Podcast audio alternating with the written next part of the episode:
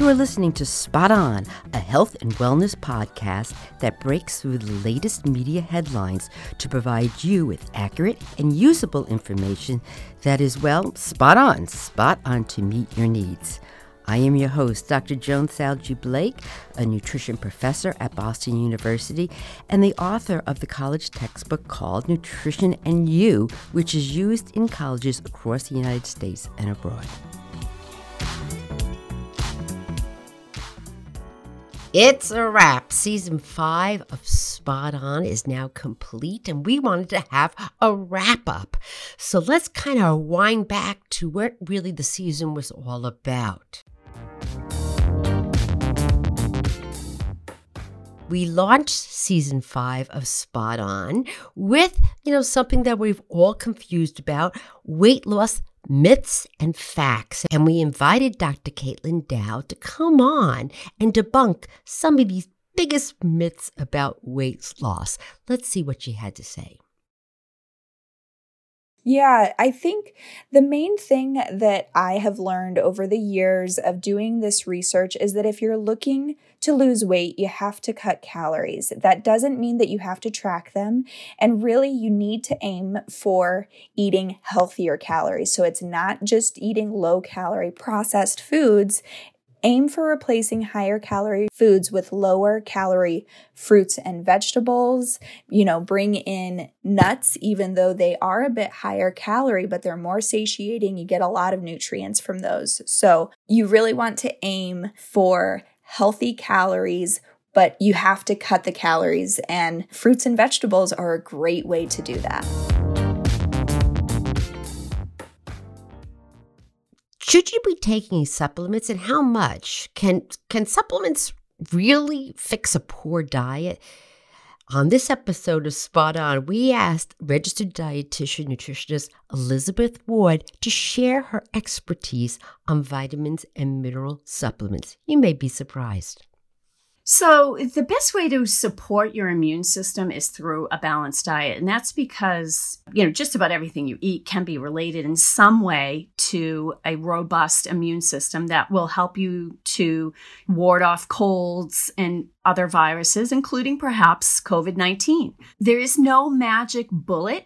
There is no single nutrient that will, supercharge your immune system and make you impermeable to all the germs out there. However, you mentioned a vitamin C supplement. Well, if you're not getting enough vitamin C, you definitely need to take a supplement. But you don't want to take huge doses because they can cause diarrhea. And again, you mentioned about having expensive urine. You'll just pee the rest of that out. You're not getting any benefit from it. In this week on Spot On, we looked at how the media affects your decisions that you make about your health and wellness daily. Do they use scare tactics that affect your ability to eat a certain type of food? This week, we invited back Professor Tim Caulfield to talk more about how the media affects your nutrition and health choices. Let's listen. That we should really just focus on those evidence-based, those science-based fundamentals, right? And you can ignore almost all the other noise or just watch the noise for fun, but don't let it stress you out. So, what do I mean by that? And again, I know this is something that you emphasize too. You focus on, you don't smoke, you get exercise. And by that, I mean, you just do something that you enjoy that you can move. You eat real food. And you know this better than I do. There's really no magic there, right? You try to maintain a healthy weight, but recognize we all come in different shapes and sizes and can be healthy in those shapes and sizes. You sleep, you get a good night's sleep. You take obvious preventative strategies. You get vaccinated, you wear a seatbelt, you wash your hands, and you surround yourself with people you love. And what more can you do? Nothing. Nothing.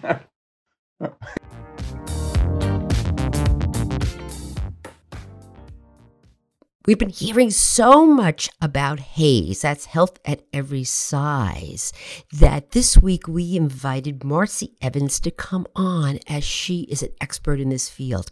What is HAES, and is it really something that is something you should be following based on science? Let's listen. It's health at every size, and it's a movement. And it's a movement that really has evolved and continues to evolve.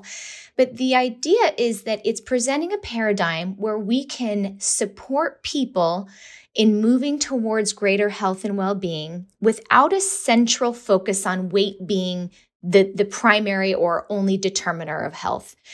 In addition to a health-promoting paradigm that isn't centered on weight, there's also a social justice arm, and I know that that can be a little bit of a foreign concept. It certainly was for me, but the idea is that there's this piece of the Health at Every Size movement that is really trying to focus on ending weight discrimination and weight stigma, and really identifying that it is a form of prejudice and it's a form of harm in our culture and in our communities.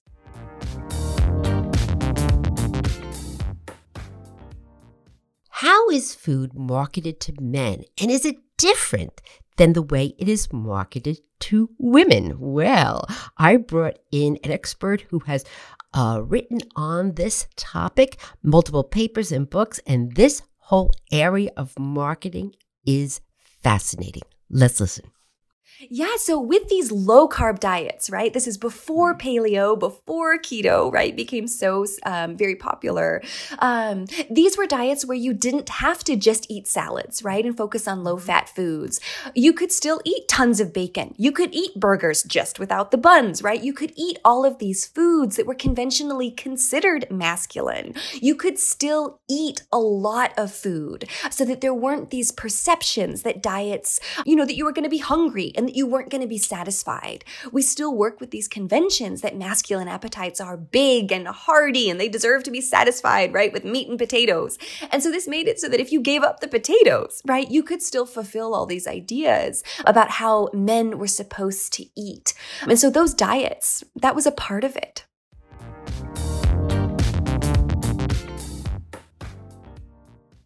In this episode on Spot On, we asked back the popular Carrie Gans. She's a registered dietitian nutritionist in New York City who writes every year an article on the top 10 most Googled diets. They may be popular, but are all of them based on science? Let's see what she has to say. I think a lot of the popularity of this one has to do with celebrities have tried it. So Adele, who is an amazing singer, she's lost a lot of weight on the Sirt Food Diet. So I think that people are like, well, if Adele has done it and looks great, I need to try it. And it's based on, I mean, they pretend to say there's a lot of science out there on it. And I really haven't been able to find the science that they claim is responsible for the Sirt foods and the weight loss connection.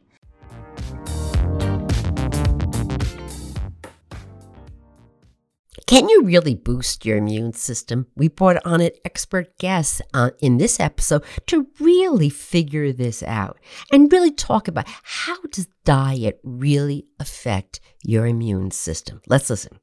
The National Institutes of Health, the NIH, they've done actual studies and reports looking at vitamin C, vitamin D, and zinc, and they're finding that no, more of these nutrients is not protecting it against COVID. And it's really, really important to understand that even people that are young, healthy, have a good immune system, those people are still getting COVID. Some of those people are still dying from COVID. So your immune system can't protect you from all viruses and bacteria, especially from ones like COVID that are new. So it's very dangerous, even to people with a robust immune system. Sugar substitutes often get a bad reputation. Are they really a better alternative to excess added sugars in the diet? We get to the bottom of this in this episode. Let's listen. The low and no calorie sweeteners that are reviewed by safety authorities and well beyond the FDA, I mean, this goes globally, they're safe to consume. As I mentioned, low and no calorie sweeteners have all been reviewed by numerous safety authorities around the globe. For some, they set what's referred to as an acceptable daily intake, or ADI. An important point I want to make about safety consumption is that studies and surveys that observe the consumption, how much we're consuming of these, generally show that the amounts of people, even people who are likely to consume a lot of it. Who knew that cooking failures could be a great way to sharpen your culinary skills and get better at making dinner for two or just you? This week, we delve a little deeper to find out how to become a better chef in the kitchen. Yeah, you know, we learn from our mistakes. So when something doesn't go right, number one, you know, if it's still edible, eat it. We don't like to waste food. And don't be afraid of just trying, because chefs experiment. I mean, I'm not a chef, but people who are experienced cooks go through trial and error. First time I did the pumpkin sauce, it didn't work out so well. You know, you have to experiment. And the more you do, the more you try in the kitchen, the more it becomes more comfortable, the more you see, oh yeah, this is what it's supposed to feel or look like, or the consistency of something maybe it tasted good that time. So now I know I have to do it that way.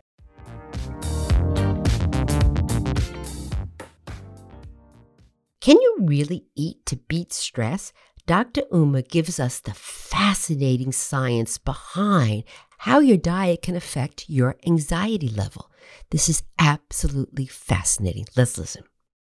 Absolutely. So, you know, when it comes to mental well-being, fiber is your friend. And it turns out that Americans are very focused.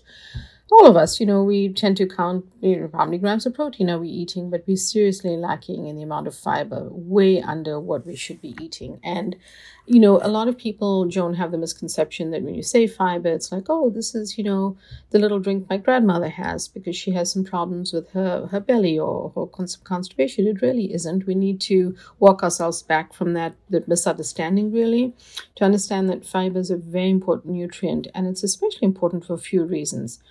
The fiber is what feeds those good microbes, and fiber can't be obtained from animal and seafood protein. So you really want to bring plants into your diet to help with the fiber load. So, you know, vegetables, fruit, beans, nuts, seeds, legumes, healthy whole grains are what feed or bring fiber to those microbes.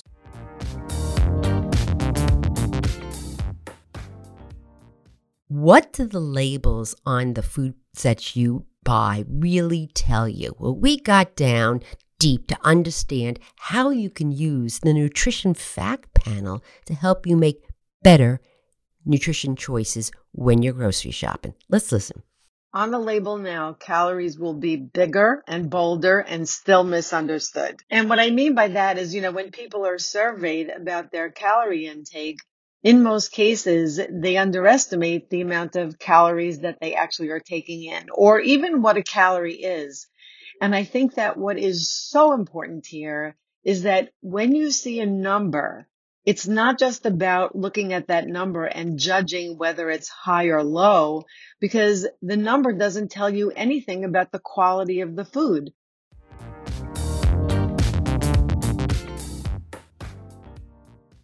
We are hearing so much about the microbiome that we brought in a top researcher to explain to us what is the microbiome and how to feed it so that we get more of the healthy, good bacteria.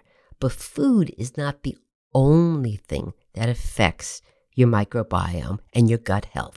Let's find out more.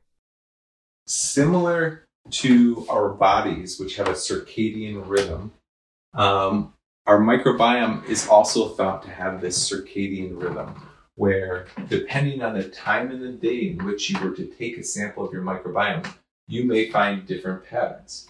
And disrupting the circadian rhythm of your microbiome may have detrimental effects to health.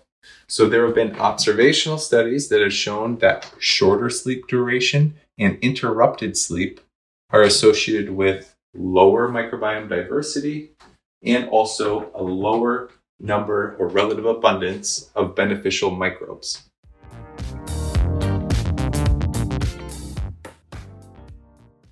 We are hearing so much about intermittent fasting that we did a whole new episode on this topic. And we finally found out, what is ketosis and is it really good for us?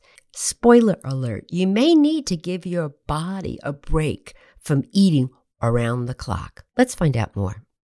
You know, it's not necessarily the frequency of meals that we are against here. In other words, there's probably nothing wrong with having 3 meals and maybe, you know, a snack or 2, assuming it's not snickerdoodles. But what we are trying to suggest here is that we need to give the body somewhat of a break. And by allowing a reasonable fasting window that actually allows the body to mobilize those fat stores, get into that state of ketosis, and in so doing, it unleashes these highly orchestrated, adaptive, protective mechanisms in the body, which it turns out actually ensured the survival of the species.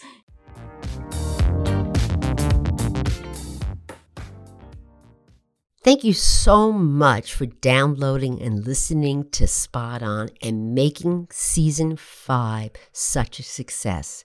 Could you kindly log on to your favorite podcast platform and give us a rating? We really would appreciate it. Thank you again. Spot On is supported by the Boston University Sargent College's Master of Science degree in Nutrition program.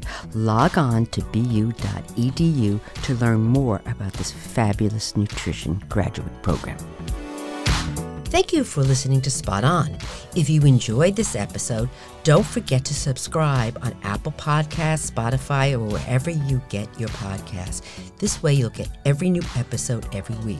And by the way, leave us a nice review. And can you also like us on our Spot On Facebook page and suggest topics for future episodes? Please follow me on Twitter and Instagram at Joan Salge Blake. And oh, by the way, can you send this episode to 5 of your friends? Do I ask a lot of you?